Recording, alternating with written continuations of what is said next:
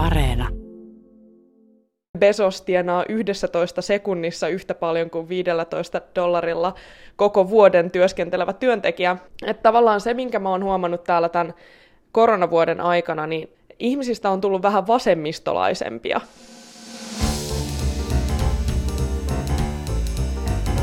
Mistä maailma puhuu joutuu nyt nöyrtymään?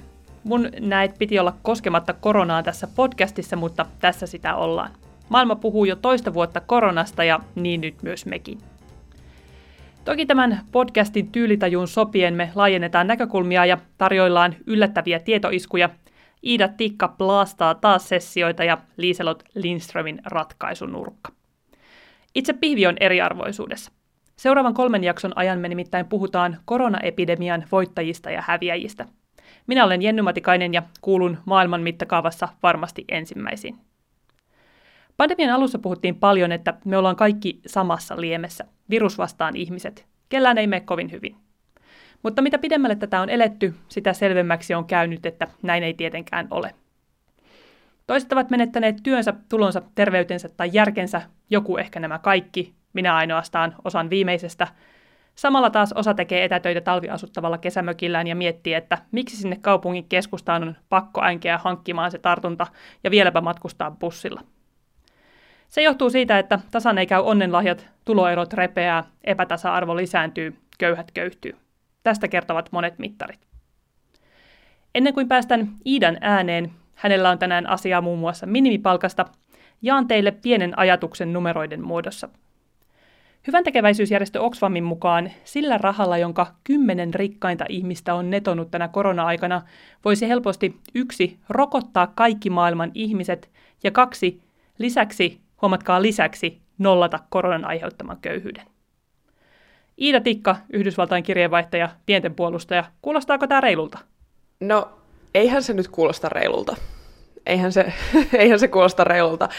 Tota, täällä Yhdysvalloissa tässä tälle, näille kaikista rikkaimmille on nyt tällä hetkellä saatu ihan todella konkreettiset kasvot tämän pandemian aikana erityisesti, eli Amazonin Jeff Bezos on ollut tavallaan koronapandemian eriarvoisuuden symboli siinä mielessä, että Bezos kuuluu, kuuluu näihin, näihin tota, rikkaisiin, ja täytyy kuulijoillekin tässä kertoa, että just ennen kuin aloitettiin, niin lähetin Jennylle, Jennylle visualisoinnin Bezosin rikkau- rikkauksista, joka vähän nauratti, jos ei vähän itkettäisi, eli tota, pikseli pikseliltä, että kuinka paljon ylipäätään Bezos, Besoksella on rahaa, koska sitä on niin mahdotonta käsittää, kun puhutaan sadoista miljardeista, että paljon on rahaa. Ja Bezos on rikastunut tämän pandemian aikana ihan villisti, koska täällähän kaikki on itsekin kuulun heihin niin tilailleet Amazonista milloin mitäkin asiaa, jonka olisi ehkä normaalisti hakenut kaupasta. Visualisointia ei koskaan pitäisi yrittää selittää ääneen, mutta sanon silti, että se on yksi pieni pikseli, joka edusti normaalin ihmisen tuloja ja sitten Besosin tuloja piti tuijottaa minuuttitulkolla, kun ne vaan virtaa siitä silmien ohi. Ja siis käsittämättömän suuri määrä rahaa. Mutta haluan vaan tässä kevennyksenä kertoa, että mä muistan, kun muutin eka kertaa Kiinaan ja siellä tietenkin verkkokauppa on aina kulkenut vähän etunojassa, niin mun eräs kaverini tilasi taupausta krokotiilin poikasen kotiinsa ja silloin mä mietin, että silloin mä ymmärsin, että kaikki on nettikaupassa mahdollista. Ihan käsittämätöntä. Podcastin loppuun puhutaan krokotiilin poikasesta. Jonain päivänä puhutaan siitä krokotiilin poikasesta. Mutta tämä koronan aikana Yhdysvalloissahan vaan nämä, nimenomaan nämä tuloerot, se kuilu ihmisten välillä on vaan syventynyt.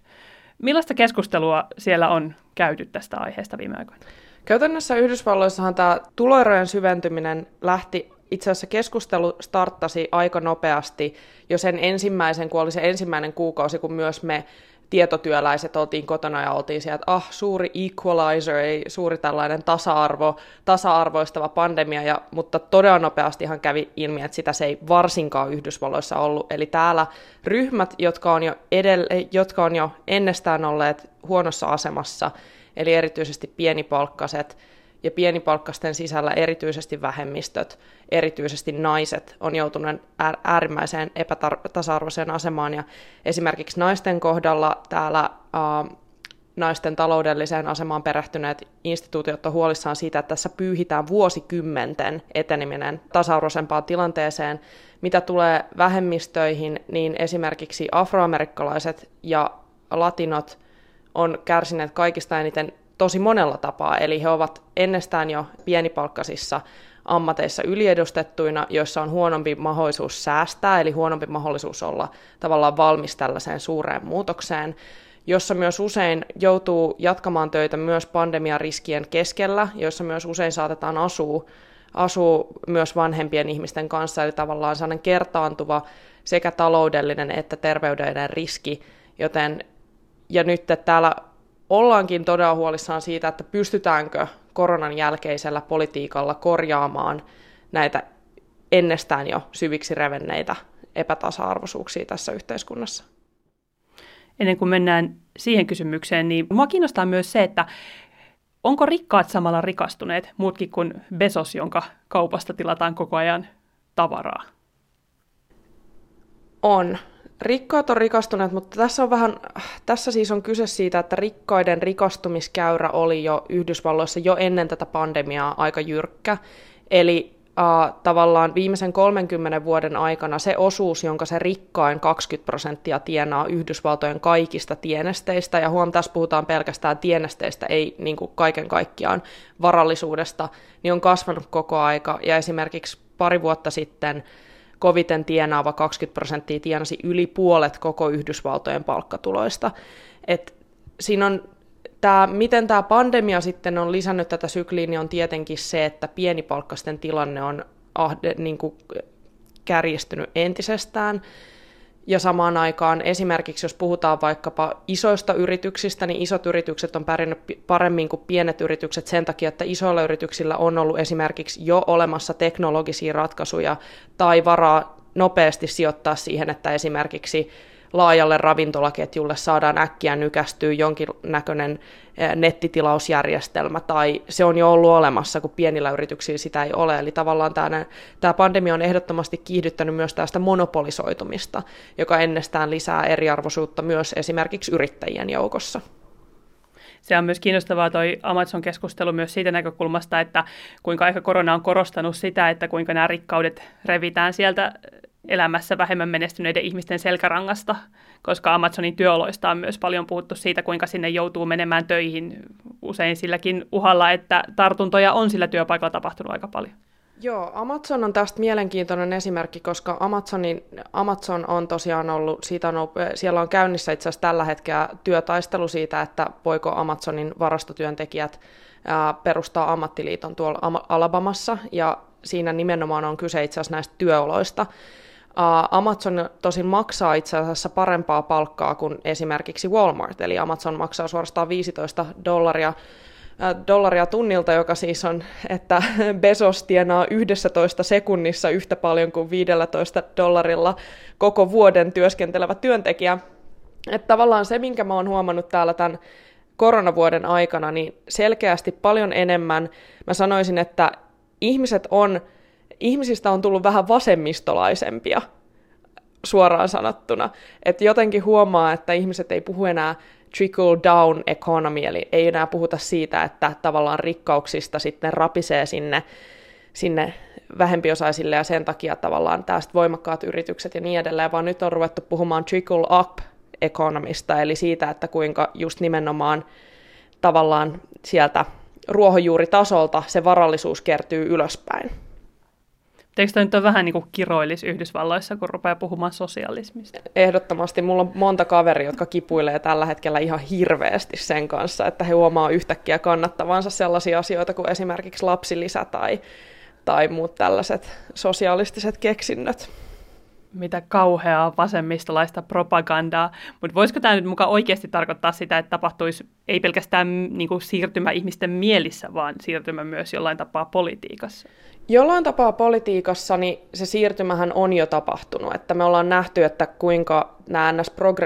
demokraatit on saanut enemmän kannatusta ja on tavallaan kasvattanut voimaansa siellä puolueen sisällä, vaikka toistaiseksi he ei, he ei selkeästi ole vielä se päävoima siellä puolueen sisällä. Mutta sitten myös tämä koronatukipaketti oli esimerkki siitä, ja se kannatus, laaja kannatus tälle koronatukipaketille myös republikaani äänestäjien, vaikkei, vaikkei republikaanipoliitikkojen, niin republikaani äänestäjien joukossa laaja kannatus tukipaketille, jossa on esimerkiksi laajennus työttömyysturvaan, juurikin tällainen lapsiperheille suunnattu verohelpotus, rahaa lastenhoitoon, ja tällaisia todella ei niin tällaisia sosialistisia suoraan sanottuna rakenteita, joita siinä puskettiin läpi.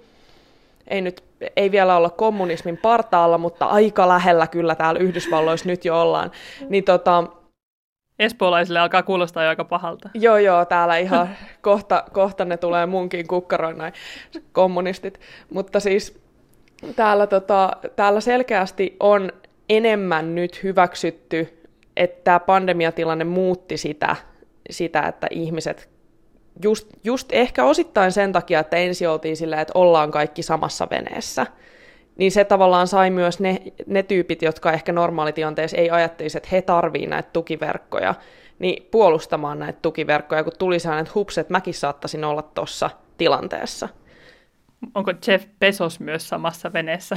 Besoksesta itsestään liikkuu tosi paljon näitä meemejä liittyen hänen varallisuuteensa, mutta sitten Amazon todella paljon mainostaa kaikkea hyvää, jota he tekevät, että kaikki ilmaisia aterioita, joita jaetaan ja niin edelleen. Ja sitten tosi paljon muun muassa sitä, että Amazonilla on jo tämä 15 dollarin minimipalkka, joka on ollut täällä ihan valtava keskustelu, joka on oikeastaan alkanut paljon aikaisemmin, mutta keskustelu minimipalkasta on saanut entisestään tavallaan vettä linkoon paitsi sen takia, että täällä nyt selkeästi vähän vasemmistolaistutaan, no ei, vähän, vähän sosialistisia muutoksia on käynnissä, niin myös sitten tämän pandemian takia ja sen takia, että tavallaan tämä minimipalkkasten henkilöiden ää, tilanne on tullut enemmän tapetille. Ja tästä täytyy muuten sanoa, että esimerkiksi tämän pandemian aikana ne työntekijät, jotka on katsottu tavallaan näiksi tarpeellisiksi työntekijöiksi, eli heiksi, joiden työt eivät ole keskeytyneet pandemian aikana, joilla on iso, ollut iso tautiriski läpi pandemian, niin heistä ihan valtava osa itse asiassa työskentelee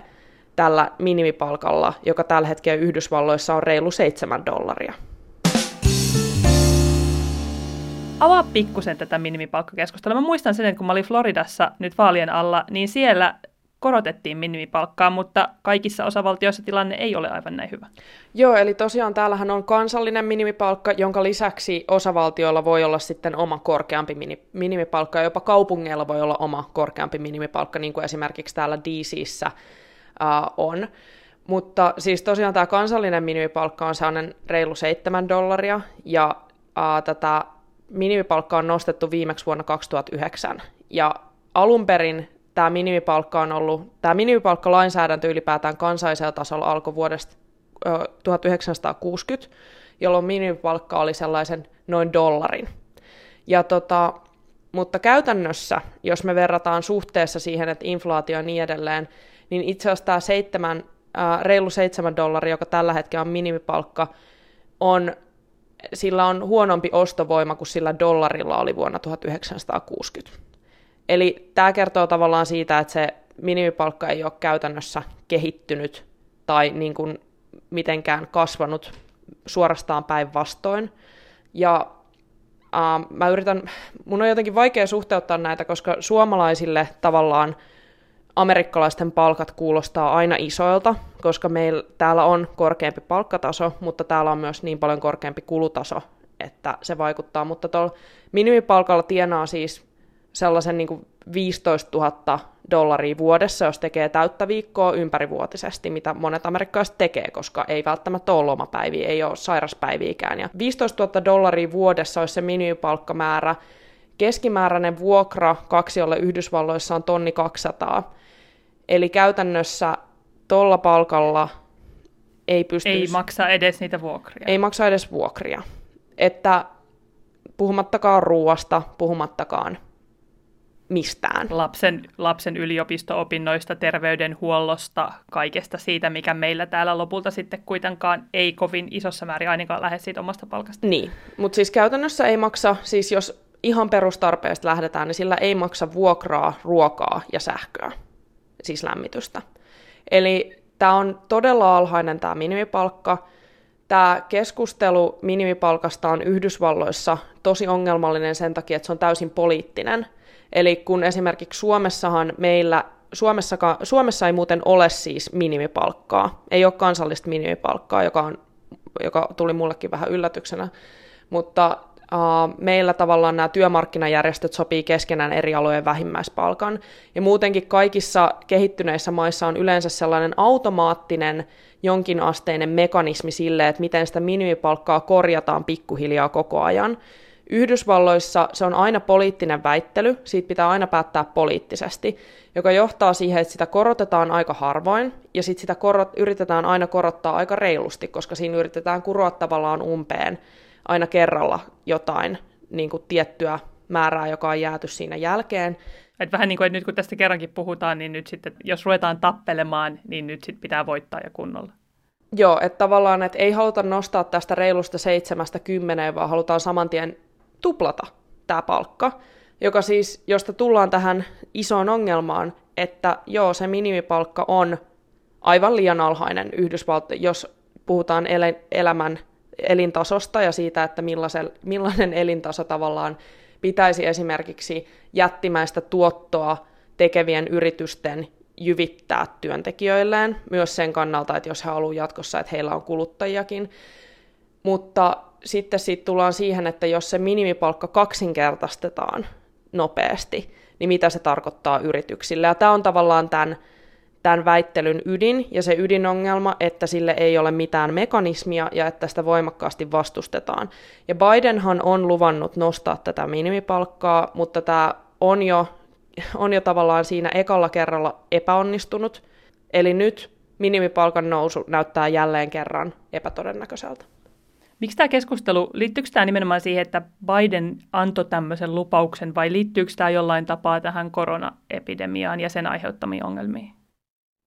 Tämä liittyy, tämä on vähän niin kuin taas tämmöinen kaikki liittyy kaikkeen, ja tämäkin liittyy tähänkin asiaan keskustelu, eli uh, demokraatit on kampanjoinut tämän minimipalkan nostamisen puolesta tosi voimakkaasti, mä sanoisin vuodesta 2018 asti. Eli tavallaan välivaaleissa se oli jo yksi iso teema. Ja sen jälkeen esimerkiksi kaikki demokraattien presidenttiehdokkaaksi pyrkineet lupasi tätä minimipalkan nostoa. Demokraattien iso äänestäjäryhmä on iso, niillä on tavallaan tosi selkeät suhteet ammattiliittoihin, jotka totta kai aina puolustaa tätä minimipalkan nostoa. Uh, mutta sitten se, että minkä takia, minkä takia tässä on selkeästi pandemian aikana tullut, tullut vettä myllyyn, niin on ensinnäkin ihan ehdottomasti toi tämä tällainen tarpeellisten työntekijöiden arvostus, se, että täälläkin taputeltiin, ikkunasta taputettiin aina yhdeksältä illalla kaikenlaisille tarpeisille työntekijöille, joille sitten samaan aikaan maksetaan palkkaa, jolla he eivät pysty elämään ilman esimerkiksi toista työpaikkaa. Toi on toi sama, että kun mä taas ärsytti naisten päivänä, että älkää antako mulle ruusuja, antakaa mulle 20 senttiä jokaista euroa kohti, että toi, että eihän niillä taputuksilla elä. Että se, että millä tavalla yhteiskunta arvostaa, jos se arvostaa pelkällä kiitoksella, niin se ei paljon lämmitä. Ei, ei. Ja sitten, sitten tähän tulee vielä tämä, että tämä uh, rikkaiden rikastuminen sellaisena aikana, kun maailma on tosi kovassa myrskyssä ja se köyhtyminen tavallaan on niin eriarvosta ja monet sen tiedostaa, niin se on kanssa nostanut tätä keskustelua. Ja kyllähän perusamerikkalainen ymmärtää, että se 15 dollaria olisi ihan kohtuullinen palkka. Mutta tässä on varmaan näin korona-aikaa erityisesti pelkona se, että kun ihmiset on jääneet työttömäksi, niin sitten jos minimipalkka tuplattaisi, niin olisiko siinä pelkona sitten, että monet yritykset joutuisi irtisanomaan massoittain ihmisiä, että se ikään kuin olisi vähän niin kuin tämmöinen ojasta allikkoon tilanne? Se on tavallaan se pelko, jonka republikaanit esimerkiksi on heittäneet isoimpana. Ja se on ihan validi pelko tilanteessa, jossa yrityksillä, yrityksetkin on tarvinnut tosi paljon apua päästäkseen jaloilleen, ja ne massiiviset tappiot, mitä on tehty, on tosi konkreettisia, ja totta kai ne vaikuttaa työllisyyteen, että yritykset, jos yritykset ei ole terveitä, niin yritykset ei voi työllistää. Mutta pidemmällä aika, ja se, se, niin kuin, se tekee tästä keskustelusta tavallaan ongelmaisen, että samalla, samaan aikaan pandemia painaa entisestään näyttää sen, että tämä minimipalkan nosto on tosi tarpeellinen, mutta samaan aikaan se vaikeuttaa sitä nostamista. Biden olisi tosiaan ehdottanut sitä, että se minimipalkan nostaminen olisi ollut porrastettu sillä tavalla, että se ei olisi heti, heti tullut vaan silleen, että okei, nyt kun olette päässyt, saanut ovet auki, niin nyt taas laitetaan sitten minimipalkka päälle, että varmasti, että toivu sieltä yritykset. Niin, mutta siis käytännössä, käytännössä, miten tätä on tutkittu Yhdysvalloissa, niin minimipalkan vaikutukset eri tutkimuksissa on tavallaan nähty eri tavalla. Eli siis esimerkiksi yhdessä tosi siteeratussa tutkimuksessa on todettu, että minimipalkan nostamisella ei ole ollut suuria työllisyysvaikutuksia niissä osavaltioissa, joita siinä tutkittiin. Tosin tätä tutkimusta on kritisoitu siitä, että otettiinko siinä tarpeeksi hyvin huomioon muut talouden ää, muut taloustekijät, jotka saattoi vaikeuttaa siihen, että työllisyys ei alentunut. Että tavallaan, mutta se tutkimus, tutkimustieto ei ole ykselitteistä siitä, että miten minimipalkka vaikuttaa työllisyyteen, koska toisaalta minimipalkalla on nähty myös Minimipalkan nostamiseen on nähty myös, että se vaikuttaa niihin muihin matalapalkkaisiin alueihin, muihin mata, matalapalkkaisiin alais, aloihin nostamalla, nostamalla vähän niittenkin palkkaa, koska siis yksi juttu, joka aina unohdetaan tavallaan helposti tässä minimipalkkakeskustelussa on se, että kun me puhutaan minimipalkasta, niin me ei esim. puhuta ravintolatyöntekijöistä. Ravintolatyöntekijöiden minimipalkka on, oliko se kaksi vai kolme dollaria? Eli siis, jos sä pystyt tienaamaan tipeillä, niin sulla ei ole tota 7 dollarin minimipalkkaa, vaan sun minimipalkka on jo vähän päälle 2 dollaria. Toi on jotenkin täysin, täysin käsittämätöntä. Se on täysin käsittämätöntä. Ja sen takia, sen takia tavallaan, miten uh, tämä huono palkkaisuus siirtyy keskipalkkasten tavallaan kustannettavaksi, niin on esimerkiksi tämä tippaamiskulttuuri, että tavallaan kun mä menen täällä ravintolaan, niin mä tiedostan, että se mun tarjoilija tienaa todennäköisesti 3,5 dollaria tunnilta, eli mun pitää oikeasti tipata aika reilusti, että mä tavallaan kompensoin sitä huonoa tuntipalkkaa. Ja siis, niin, et sellaista.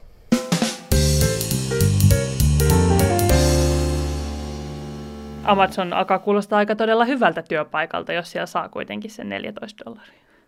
15 dollaria. 15 dollaria on nyt, että he nosti sen sinne. Ja siis, joo, siis Amazonilla on parempi palkka kuin esimerkiksi Yhdysvaltojen suurimmalla työ, työllistäjällä Walmartilla, joka on siis tällainen tavallaan ruokakauppa, tavarakauppaketju, joka on ylivoimaisesti isoin työllistäjä, yksityinen työllistäjä.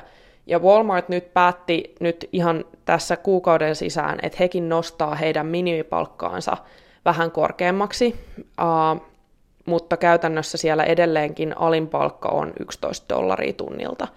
Ja Walmart on tässä tosi kiinnostava keissi, jos me puhutaan siitä, että miltä näyttää elämä minimipalkalla. Nimittäin uh, jos oot ihan tällä minimipalkalla tai sulla on esimerkiksi yksi lapsi ja sä oot vähän korkeammalla kuin toi minimipalkka, niin sä silti oot niin köyhä, että sä oot ruoka-apuseteleitä ja kuulut tähän ruoka-apuseteliohjelmaan. Ja Walmartin työntekijöistä on aika, se on aika iso osa, joka kuuluu tähän ruoka-apuohjelman alle. Eli Walmart ei maksa työntekijöilleen tarpeeksi, jotta heillä olisi rahaa ostaa ruokaa.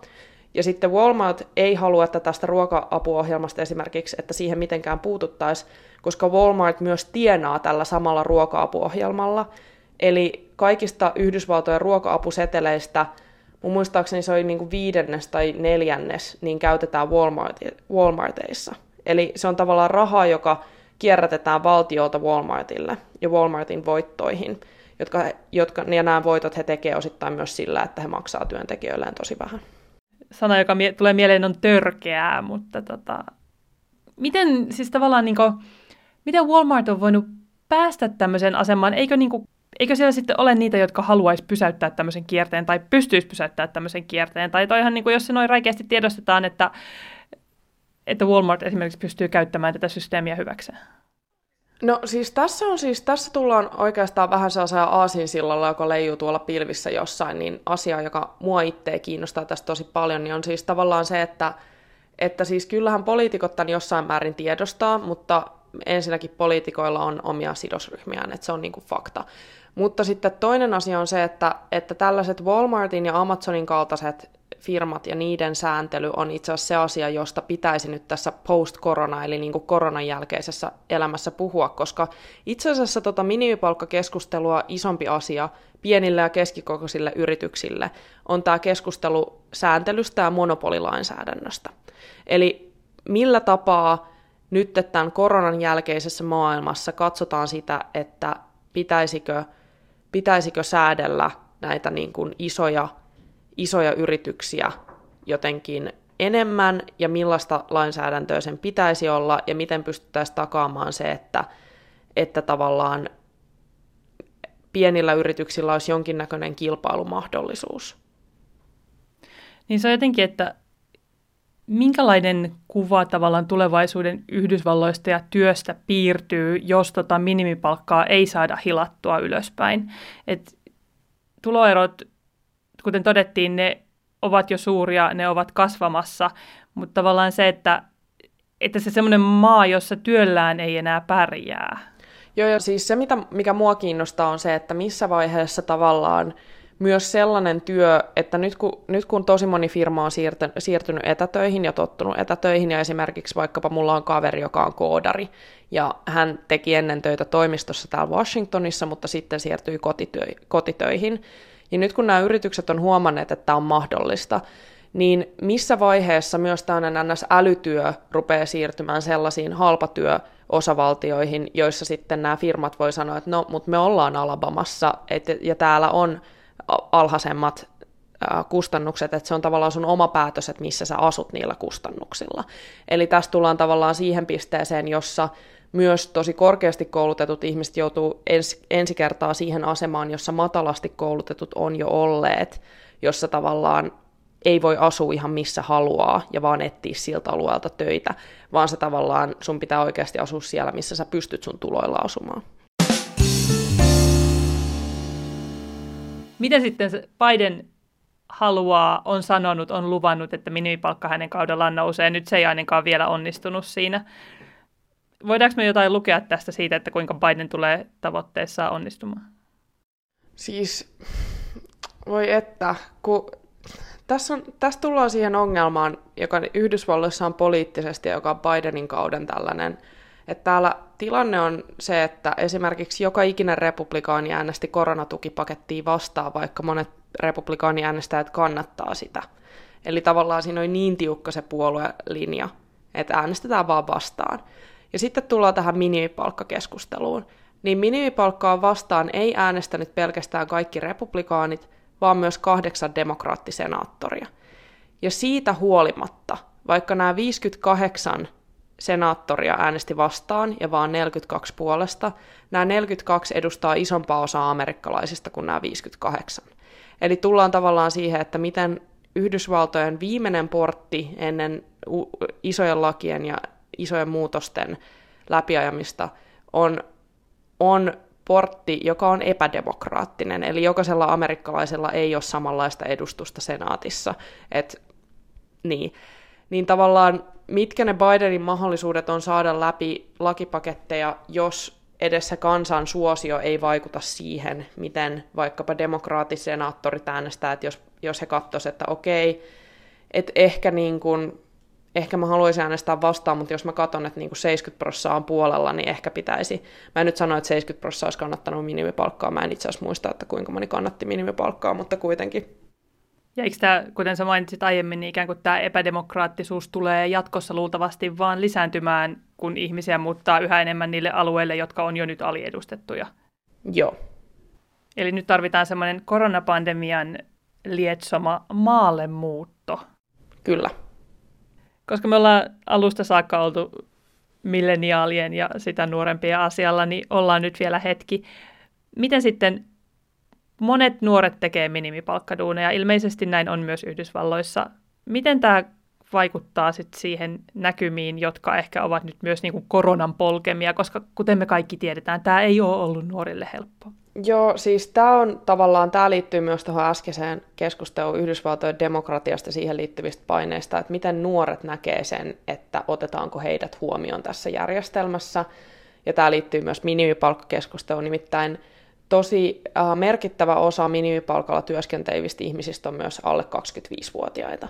Ja esimerkiksi nämä minimipalkkatyöt on ollut usein sellaisia, joilla ennen vanhaa rahoitettiin vaikkapa opintoja, että käytiin samalla töissä ja sillä pystyttiin pysymään ihan kohtuullisissa lainasummissa, ja näinhän ei tietenkään ole. Eli samaan aikaan, kun kun tota, yliopistojen hinnat on nousseet ihan radikaalisti viimeiset parikymmentä vuotta, niin samaan aikaan toi minimipalkan riittävyys on vähentynyt, eli käytännössä siis esimerkiksi ne minimipalkalla työskentelevät opiskelijat ei pysty enää tavallaan tekemään yhtä merkittävää lovea siihen oman opintolainaansa, vaikka kuinka tekisi töitä siinä samalla.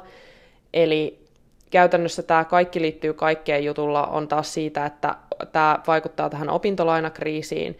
Ja sitten mitä taas tulee koronaan, niin jos puhutaan taas vähemmistöistä, naisista, niin nämä on ryhmiä, joilla on usein, vaikka olisi, niin kuin saman, vaikka olisi aika korkeakin koulutus, niin silti on pienempi palkka. Eli silti on ollut huonommat mahdollisuudet säästää, huonommat mahdollisuudet maksaa opintolainaa pois.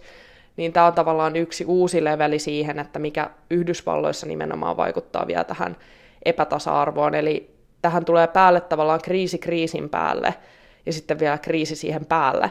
Että tavallaan poliittinen kriisi, koronakriisi, opintolainakriisi, nuoria harmittaa kriisi ja syystä harmittaa, niin tota... Myös tapahtuu kriisisanan inflaatio, koska tavallaan me tarvitaan joku, joka kuvaa sitä kriisiä sen jälkeen, kun kaikki on kriisissä. Okei, okay, ensi kerran mä sanon katastrofi, jos mä ajattelen, että se on niin kuin jo, että me ollaan jo toisella puolella. Voidaanko me puhua nyt sitten siitä krokotiilista? Mä en oikein tiedä. Mä, mä, mä näin siitä ainoastaan yhden valokuvan, jossa se oli kylpyhuoneessa saavissa, ja mä en oikeastaan tiedä, mitä sille kävi, koska mä muistaakseni päätin hetken olla puhumatta tälle mun ystävälle sen jälkeen, kun mä kuulin tästä asiasta. Okei. Okay. Vitsi kuin jännittävää.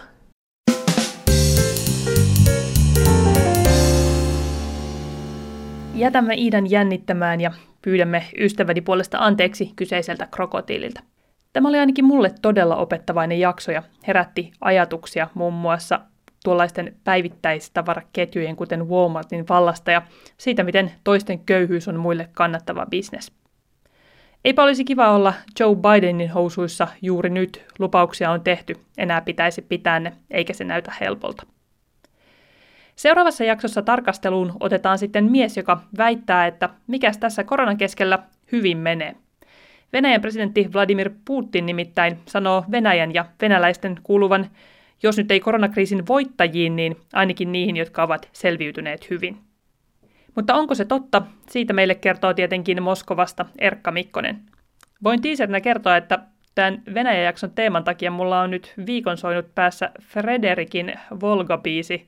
Miten se liittyy koronavirukseen? Se selviää teille ehkä hyvinkin karulla tavalla jo ensi jakson alussa. Tämä oli Mistä maailma puhuu podcastin Korona-kolmikon ensimmäinen jakso. Siellä olisi vielä kaksi tarjolla.